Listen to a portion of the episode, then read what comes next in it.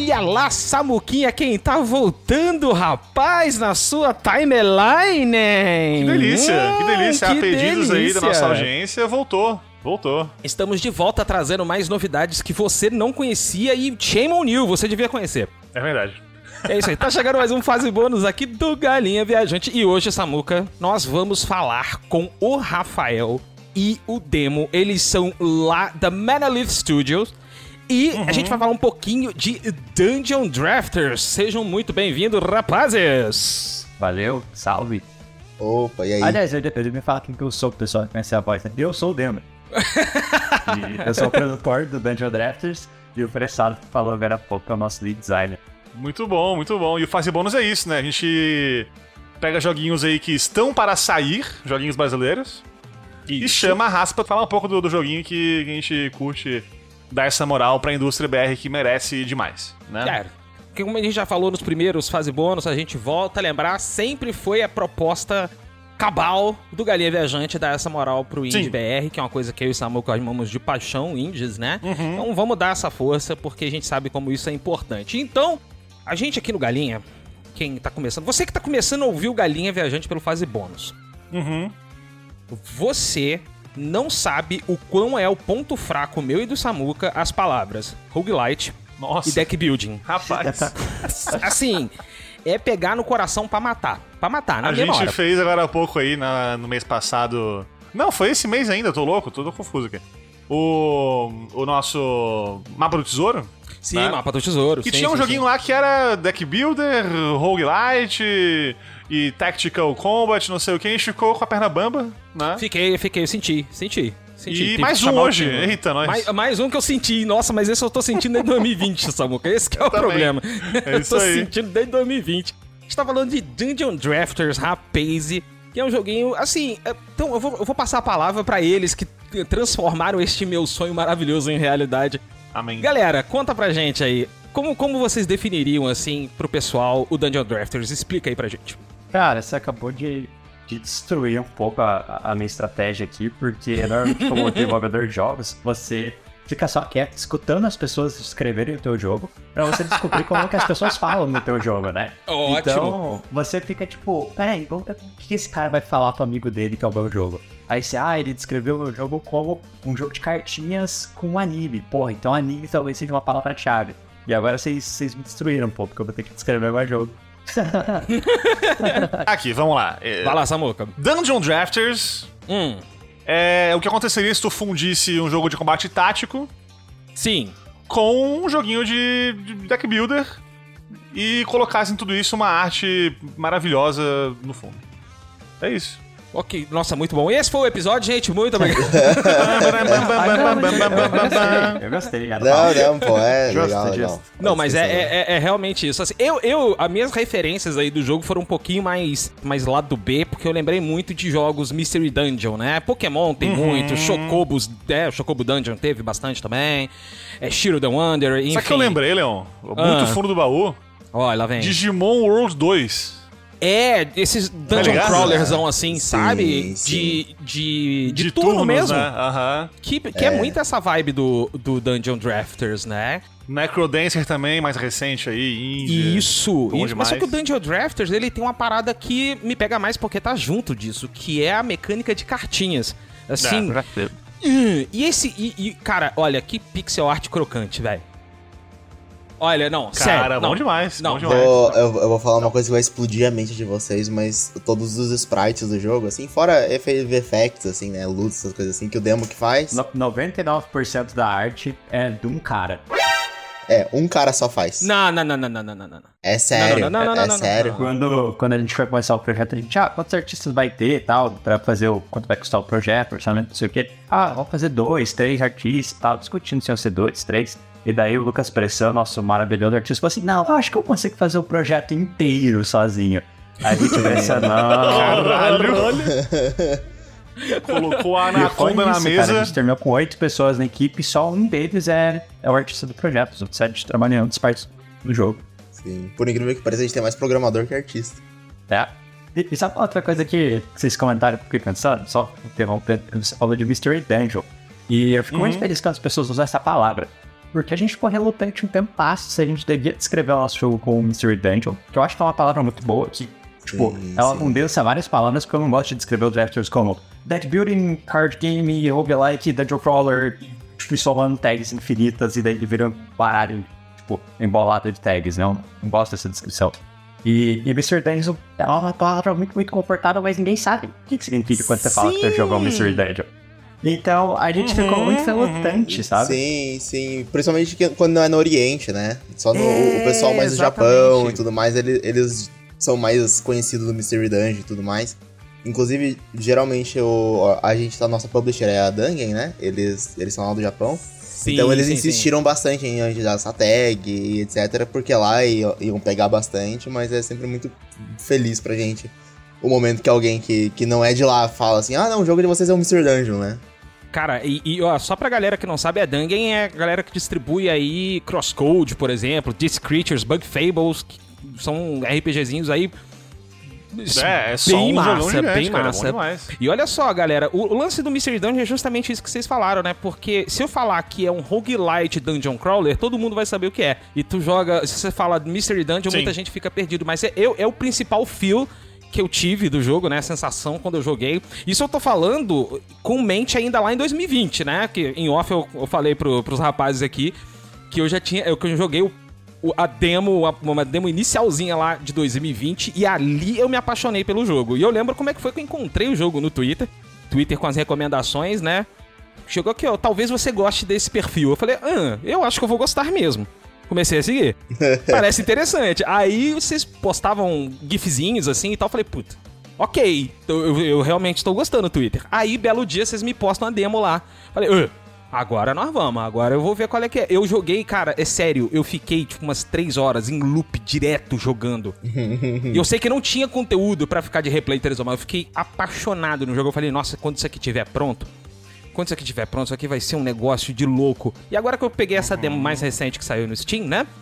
Que já tem mais personagens, tem mais cartas aí disponíveis pra galera testar.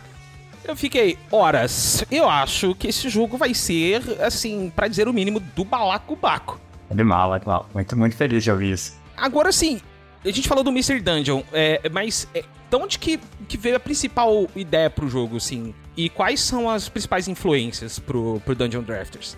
Cara, eu acho que eu, eu posso começar falando depois o pessoal complemento. Eu, e eu, que- eu quero ver se eu quero ver essa história que ele vai contar a história legítima do, do que aconteceu, porque é Olha aí, maravilhosa Duas a versões aqui, hein? Eu, então eu vou contar com eufemismos, tá? Tá Ah, bom, tá começando bom. tudo isso. É, na época nós éramos todos universitários, né? E daí tava eu, o Lucas Demo, pro- produtor, programador na época do estúdio, junto com o Lucas Bressan, que era o artista, e o Leonardo Lima, o compositor, que, é, a gente tava conversando e tal. E daí a gente tinha acabado de lançar um jogo chamado White Glory. Um jogo horroroso, assim, uma coisa péssima. E, mas tinha lançado na Steam, tinha tipo, ido relativamente bem. E a gente tava, cara, qual que é o próximo passo? O que a gente vai fazer? Vamos fazer um projeto maior, até ter boa, a gente trabalha legal junto, tal, vamos continuar.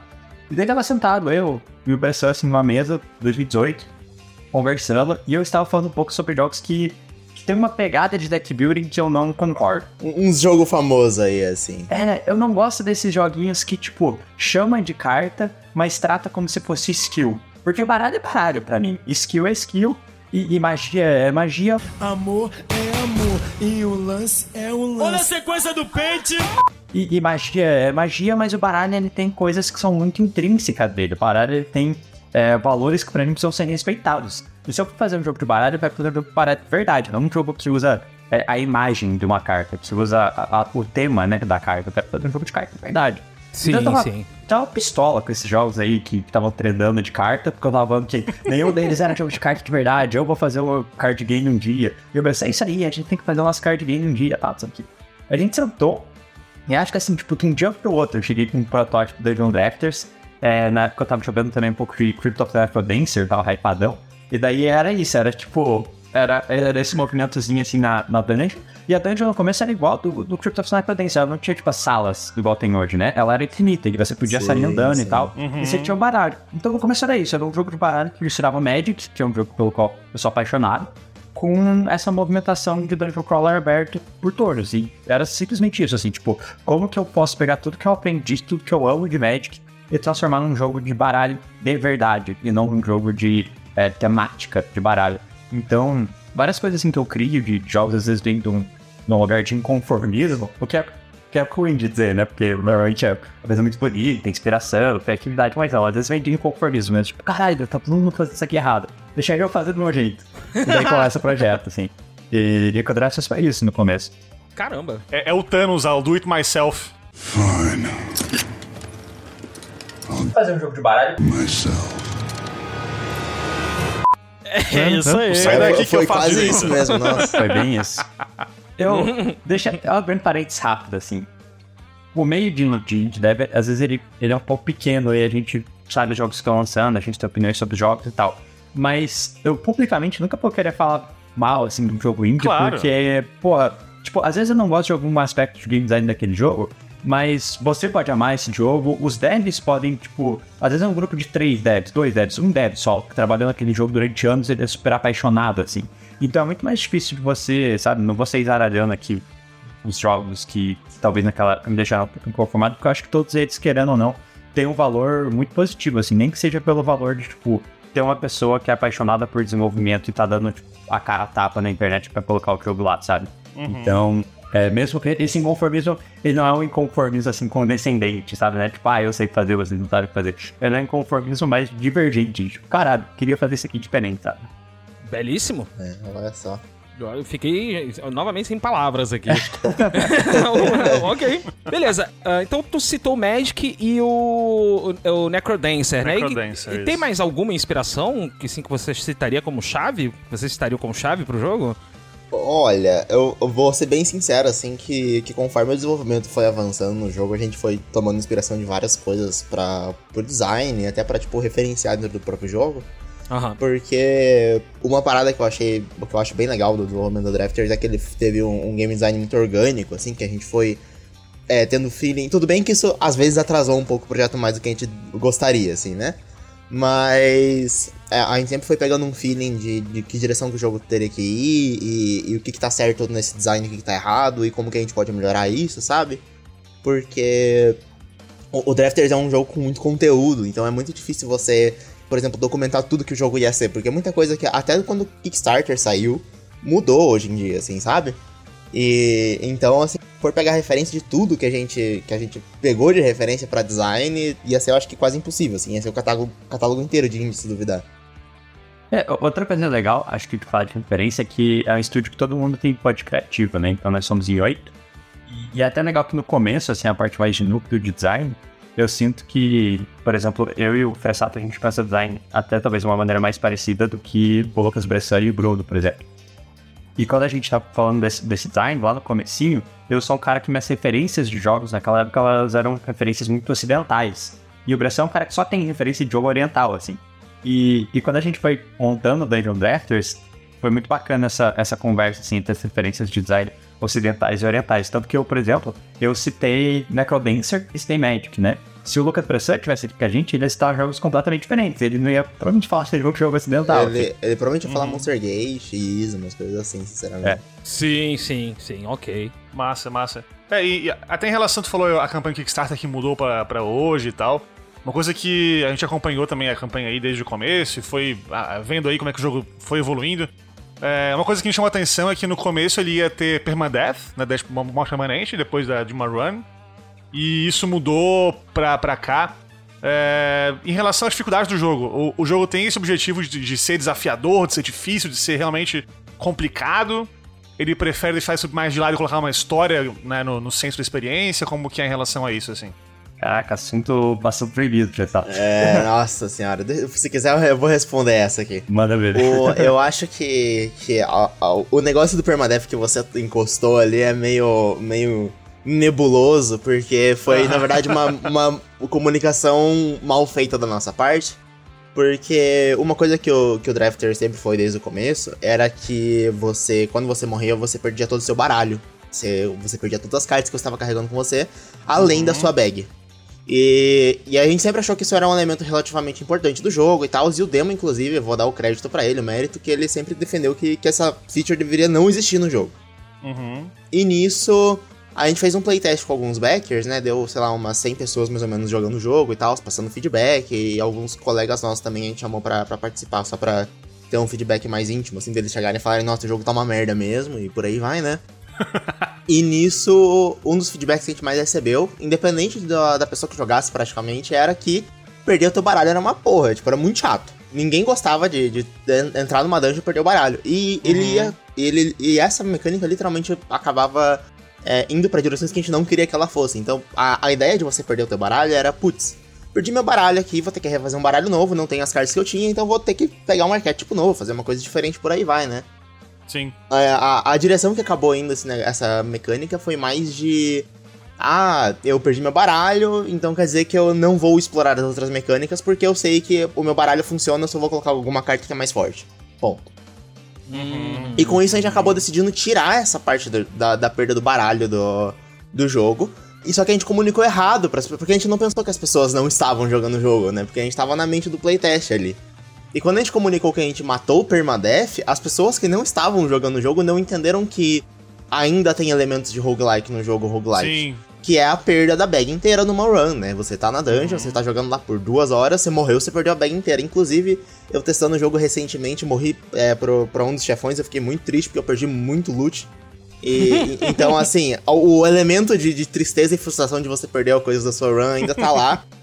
Mas Sim. foi realmente uma comunicação errada nossa na hora de, de falar que ah, não tem mais permadeath, porque ainda tem essa, essa perda de, de, de recursos e tal que você consegue numa run, mas você não tem uma perda de recursos passados que você já salvou, vamos falar assim, né? O jogo. Eu gosto de falar bastante quando, quando tô explicando isso, que o jogo deixou de ser um roguelike, que você perde o, o progresso atual e o progresso anterior, Uhum. E passou realmente a ser um roguelite, que é o que você perde progresso atual só. Perfeito.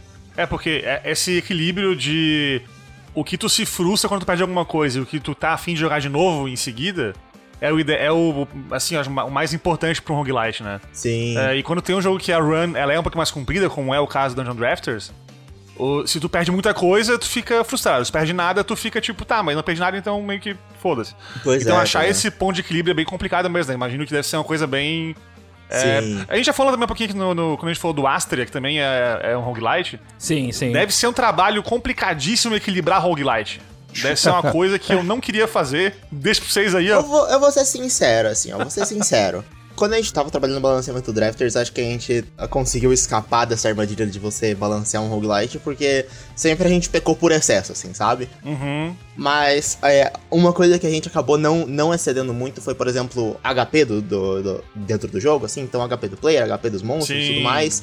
E isso fez com que a gente tivesse um contraste de, de valores muito grande, fosse um pouco mais fácil de enxergar aonde tinha que ser feito o balanceamento das coisas, assim. E foi, admitindo, foi acidentalmente, mais ou menos, que isso aconteceu.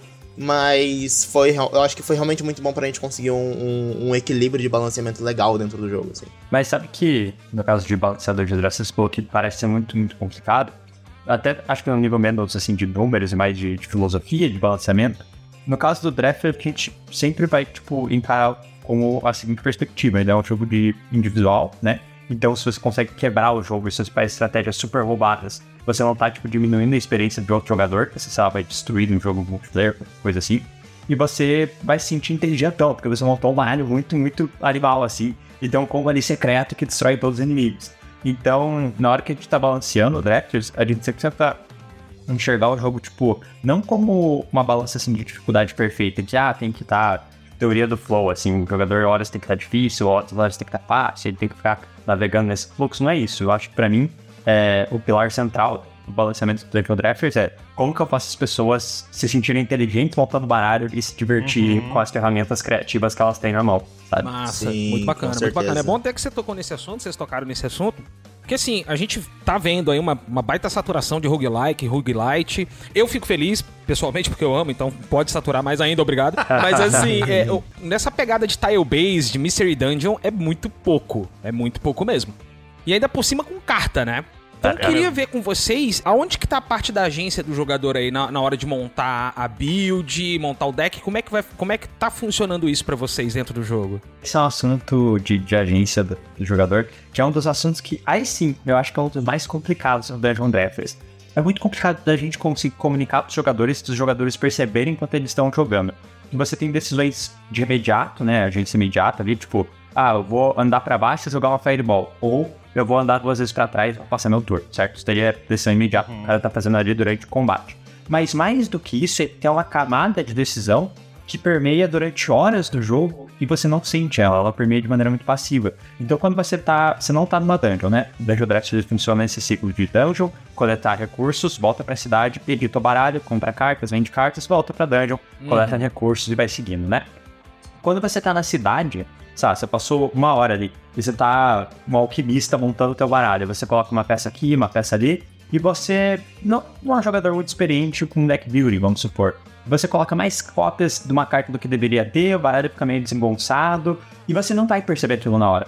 Você vai carregar essa tua decisão quase que invisível durante as próximas 3, 4 horas de dungeon crawling do jogo. E, e, esse momento de agente do jogador que ele tá tomando essas decisões de como montar o baralho, às vezes vai resultar no fato dele morrer na dungeon. E quando o cara morre na dungeon, a cabeça dele tá nessa decisão de agência imediata. Tipo, desci pra baixo, fizer fireball ao invés de andar dois pra trás. Uhum, e não foi por isso que ele morreu. Ele morreu porque há quatro horas atrás, na hora que ele tava com o jogo aberto, ele montou um baralho ruim. E como que eu faço, como desenvolvedor, pra indicar pra esse cara que não tem nada de errado porque ele fez nos últimos cinco minutos, tem algo de errado porque ele fez quatro horas atrás, sabe? É, é muito difícil essa comunicação, se, se não impossível, assim. Porque o cara vai, sei lá, pegar o mesmo baralho, vai voltar na mesma dungeon e vai falar assim: ah, não, agora eu vou jogar direito. E tipo, não é isso, você tem há muito tempo atrás, sabe? Então, ele é um jogo que você age em momentos muito específicos, de maneiras muito diferentes. Então, é, é talvez a coisa mais difícil pra gente é, de conseguir lidar com o Dungeon Drafters talvez seja o excesso de, de ferramentas que a gente dá pro jogador e como que a gente consegue comunicar passa feedback pro jogador de quando ele tá usando bem as ferramentas e quando ele tá usando mal as ferramentas. É isso, caindo tu falou agora há pouco também de dar pro jogador aquela. Assim, aquele prêmio. Aquela massagenzinha no ego, né? De falar assim, ó, pô, tu jogo, consegui fazer um deck bom aí, né? Porque ao mesmo tempo que tu pode fazer um deck bosta e ir muito mal por causa disso, na hora que tu consegue montar uma build certinho, um deckzinho que funciona Perfeito. bem, que roda legal, tu se sente muito bem, né? E, e quando tu dá muita ferramenta pro jogador, eu, eu curto isso. Eu curto, tipo, ter o máximo possível de ferramentas, de coisa pra É, mexer, cara. de, de trequinho pra manipular, pra buildar em cima. Porque eu curto isso, tipo, eu curto ver que eu consegui montar uma, E é super uma satisfatório ver máquina ali, um também, né, motor cara? que funcione bem. Mas é difícil de comunicar também, né? Isso que é engraçado. Porque vamos supor, você monta um baralho bom, né? Caso, caso inverso. Você monta um Sim. baralho bom e você deu uma misplay gigantesca assim, na hora que você tá jogando e você morreu. E daí você volta pra, pra cidade lá pra editar o teu baralho e você fala, pô, esse baralho aqui não funcionou, que droga. E não é isso, sabe? E como que eu, Lucas Lima, aqui na minha casa, vou fazer pra explicar pra centenas de milhares de jogadores, tipo, onde que ele é bom em passar esses feedbacks, sabe? É, essa é uma parte difícil do, do jogo, preciso confessar. Isso reflete até nas decisões que a gente tava falando antes do, do, do permadeath e tudo mais, né? De você perder as cartas do, do baralho, que era uma das ideias iniciais, né? Que nem eu tava falando. Mas isso realmente não tava funcionando, tava tendo efeito contrário. É, o, o argumento teórico faz sentido, né? Tipo, você morreu, você perdeu seu baralho. Então você vai montar um baralho diferente que vai ser é, repensando os eventos que você fez no baralho anterior. É. Mas apesar desse. E olha como design é uma coisa difícil, né? Apesar do argumento racional de game design fazer sentido, na hora que você senta, pega o controle na mão e começa a jogar, é ruim. E daí não tem discussão, né? Tipo, corta essa feature. É, já que tu estou aí de cortar feature, quanto que o jogo mudou desde o Kickstarter lá, do, né, do, do comecinho do projeto, até agora que tá quase no lançamento aí já? Eu sempre costumo dizer assim que é, uma coisa é só você desenvolver um projeto de um jogo, outra coisa é fazer projeto um prédio, por exemplo, né? Tá, você vai construir um prédio, um milhão de pessoas já construíram um prédio, você tem lá, tipo, não supondo que é óbvio o processo, mas ele é um pouco mais determinístico, né? O prédio precisa Sim. ser tal altura, se ele for feito com material X, ele cai, se for feito com material Y, ele fica em pé, vai ser esse o período de, de trabalho, ele vai erguer em tantos meses, a fundação vai ser e tal, não sei o quê. É um pouco mais, é, como eu falei, determinístico, assim, você sabe melhor esperar. Quando você tá fazendo um jogo, você não tá fazendo uma coisa que já existe, né? Você não vai fazer tipo, o prédio, que o prédio já existe, né? Existem muitos e muitos prédios. Você vai fazer uma coisa que não existe. E o processo de fazer uma coisa que não existe, ele é muito mais nebuloso do que o processo de fazer uma coisa que existe. Então, a gente foi descobrindo muitas coisas ao longo do desenvolvimento que resultaram é, em atrasos, justamente por, por ter informação incompleta quando a gente começou o jogo. A gente não sabia quanto tempo ia levar, quais coisas a gente ainda tinha que descobrir, quanto de coisa a gente ainda tinha que descobrir. E, e ao aí desses, desses atrasos, eu acho que a comunidade vem encarando isso super bem. Assim, a gente tem muito apoio e eu sou muito grato por isso. Sim, e a, o, o nosso colega, o, o Bruno, né, o Bruno Bulhões, ele, ele postou recentemente no, no Twitter dele e eu, eu achei incrível que o, o, o Drafters ele foi um processo contrário de, de muito videogame, né? Muito videogame, quando, quando o desenvolvedor indie e tudo mais vai fazer, ele começa com, não, vou fazer um RPG, vai ser 60 horas de jogo, e vai ter não sei quantas spells, e vai ter historinha, e não sei o que, e daí aquele documento de 40 páginas da lore, e não sei das quantas, e daí eventualmente eles decidem fazer, tipo, um jogo contido de 5 horas, porque é o que o budget deu. E o Drafters ele foi um processo contrário. A gente começou com, não, vai ser um roguelite, 5, 6 horas ali de Uhum. gameplay, fechou, cartinha, e é isso aí. E daí agora a gente tem um, um documento com mais de, sei lá, 50 mil palavras pra serem traduzidas, tá E ligado? daí ele virou um JRPG, de repente. É, virou um JRPG no meio do processo, a gente não sabe onde ali no Assim, meio, mas... Para o pessoal que tá conferindo a demo da Steam agora, até vocês jogarem e tal, a demo da Steam, ela, ela não é assim, sei lá, 2% do que é o jogo hoje em dia. O jogo é muito, muito, muito grande. O jogo tem muito, muito conteúdo. E quando a gente começou, essa não era a ideia. A ideia era, vamos terminar o jogo, né? Tipo, Give Dev Experience, né? Você sabe que você precisa terminar o videogame. Então vamos fazer ele pequeno. Só que não tem jeito. Quando o jogo começa a falar o que, que ele é, o que, que ele precisa e o que, que ele vai deixar de ser, você respeita tipo, o que o jogo tá passando pra você e você vai desenvolvendo em cima daquilo, desse processo orgânico, né? Isso que a gente tem tempo. E novamente, eu sou muito grato pelo, por essa coisa de ter tempo, ter recurso e poder trabalhar no, no ritmo que a gente quer e respeitando o que o jogo tá comunicando pra gente. Ele mudou muito pra melhor e ele mudou muito pra maior também. Enfim, o projeto tá gigante e eu tô muito feliz com as mudanças que a gente foi fazendo nesse meio tempo e como a comunidade foi reagindo às mudanças. Aí a pergunta é a seguinte, né? O artista único, solo, que no começo viu um joguinho que ia ser pequeno, falou assim: Não, eu faço tudo. Aí passa dois meses, ele pensa assim: Hum, aumentou um pouquinho o tamanho do jogo. Aí mais alguns meses, um pouquinho maior, um pouquinho maior. Bicho, como assim é um cara só? Eu tô muito chocado com isso ainda, desculpa. O, o Bressan, em razão, assim, né? Ele tá, tipo, desenhando mais de 100 criaturas no jogo, todas com animação em múltiplos estados. Aí tem todas as dungeons que ele precisa fazer o pixel art, e, enfim, todo o tile set das dungeons. Tem toda a cidade, os NPCs, as 300 ilustrações de carta, as cutscenes que ele tá trabalhando agora, as telas de título, interface que ele desenha algumas coisas, parte promocional que ele ajuda a gente fazendo as imagens, pôster, logo. É, o versão monstro. É, é isso. Aqui a arte é linda de morrer, cara. A gente conversou com o pessoal do Pocket Bravery, também falando um pouquinho de, de pixel art e tal, e os caras falando como é trabalhoso pra caramba fazer pixel art.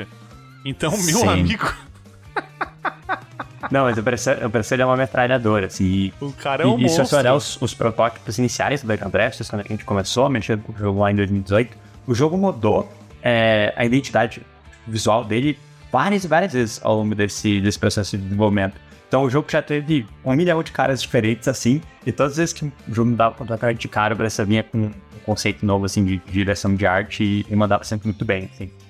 Ah, Além disso, eu preciso comentar mais uma coisa. Eu tava comentando as referências, né? Ocidental e, e- e oriental. O Bressan também é um cara que entende muito, muito, muito de videogame. Quando a gente tava mexendo em vários outros projetos antes da John Drafters, é, virou quase uma piada, assim, minha Bressan, que todas as decisões grandes de design que eu tomava eram uma porcaria. E daí o Bressan na frente falava assim, eu acho que, acho que isso aqui é ruim, cara, não vamos colocar isso no jogo. não, Bressan, vai ficar foda, tal, não sei o que. Essa ideia é, é, é brava. E daí a gente lançava o jogo, e o jogo era, tipo, impecável, exceto a minha ideia que eu joguei lá no meio, e não tinha nada a ver com o jogo, e era uma porcaria, assim. Então, além de ser um baita do artista, o Bressan tem muita referência de jogo, e ele tem uma, uma visão de de videogame é muito, muito foda, assim, porque eu sempre comento, quando eu vou fazer um jogo, eu gosto muito de trabalhar com pessoas que são primeiro desenvolvedores de jogos e depois X, depois compositor, depois ilustrador, depois key designer, depois programador, né?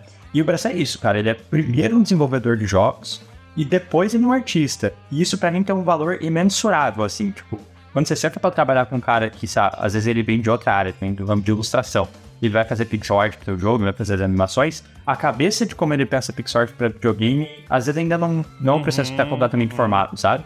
E o Bressan é aquele cara que, porra, você pergunta pra ele, ah, onde é que tá a parada? Não, já tá na Unity, já, já tá na Engine, já tá configurado. Então, ele, ele entende muito desses processos e isso, tipo, deixa tudo ainda mais, ma- mais feliz ainda, assim, de trabalhar com ele. Muito bacana, muito bacana. É, eu acho que faz uma diferença grande até no trabalho artístico do cara, no final das contas, né?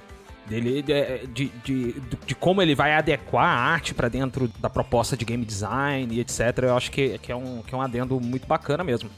Mas galera, eu vou fazer uma pergunta aqui que eu acho que é a pergunta de um milhão de dólares. A pergunta que todo mundo quer saber, não é verdade?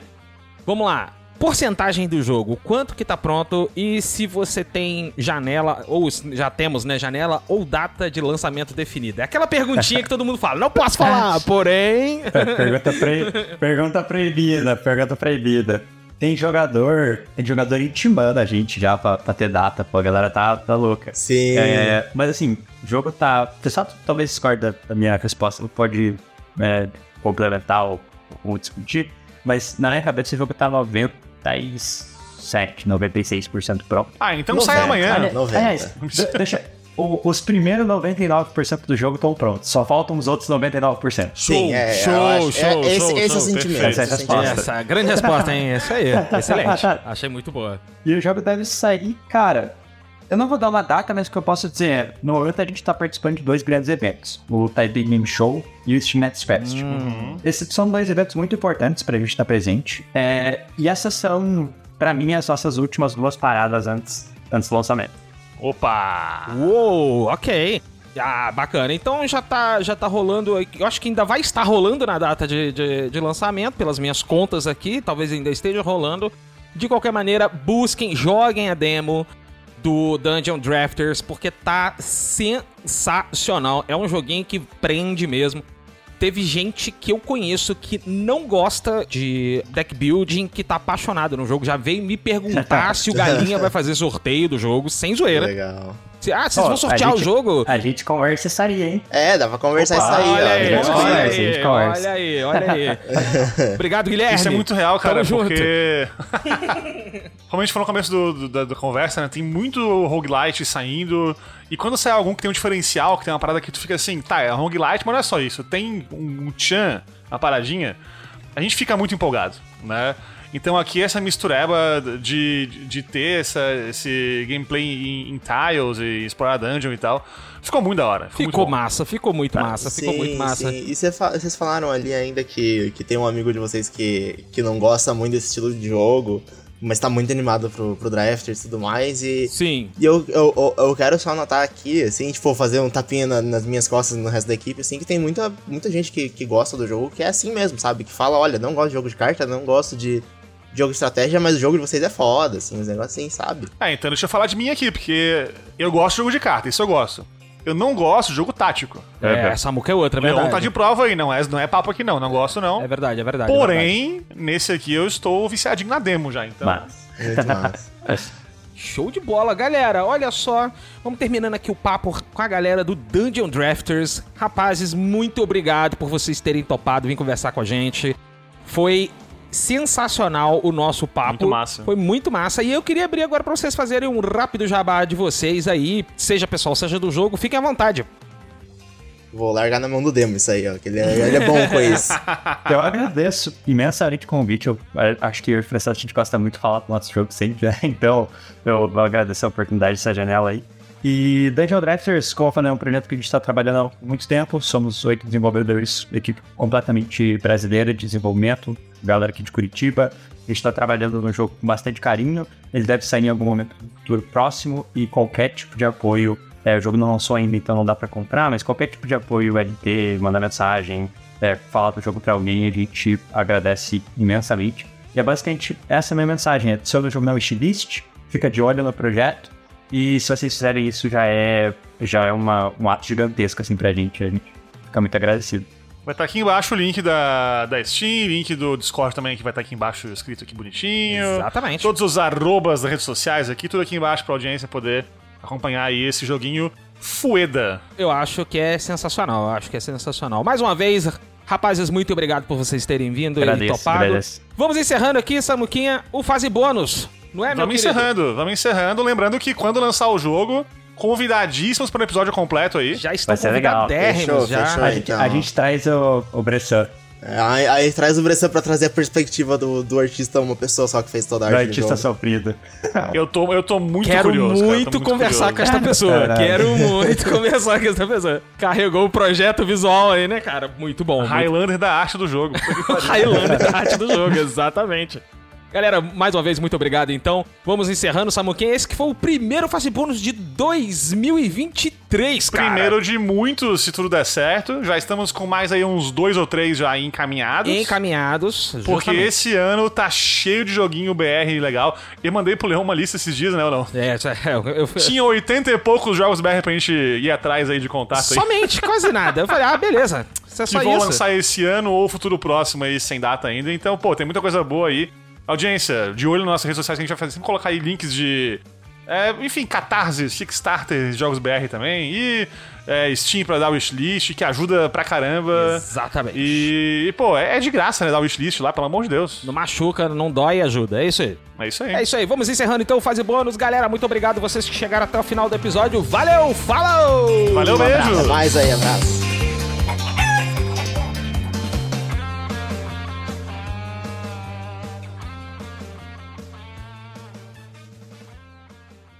Podcast é realizado graças ao apoio dos escudeiros da Galinha Viajante no Catarse. Wagner Schiffler, Fausto Guimarães, Carlos Copperschmidt, Tiago Esgalha, Fábio Queiroz, Eduardo de Castro, Alexandro Schneider, Marcela Versiani, Ian Amorim, Camila Candomil, Matheus Menucci, Renan Ramos, Mariana Pereira, Felipe Fernandes, Mariana Martins, Mário Buzetti, Cecília Schiffler, André Gomes. Cláudia Marcarini, Apoie você também em catarse.me barra galinha viajante.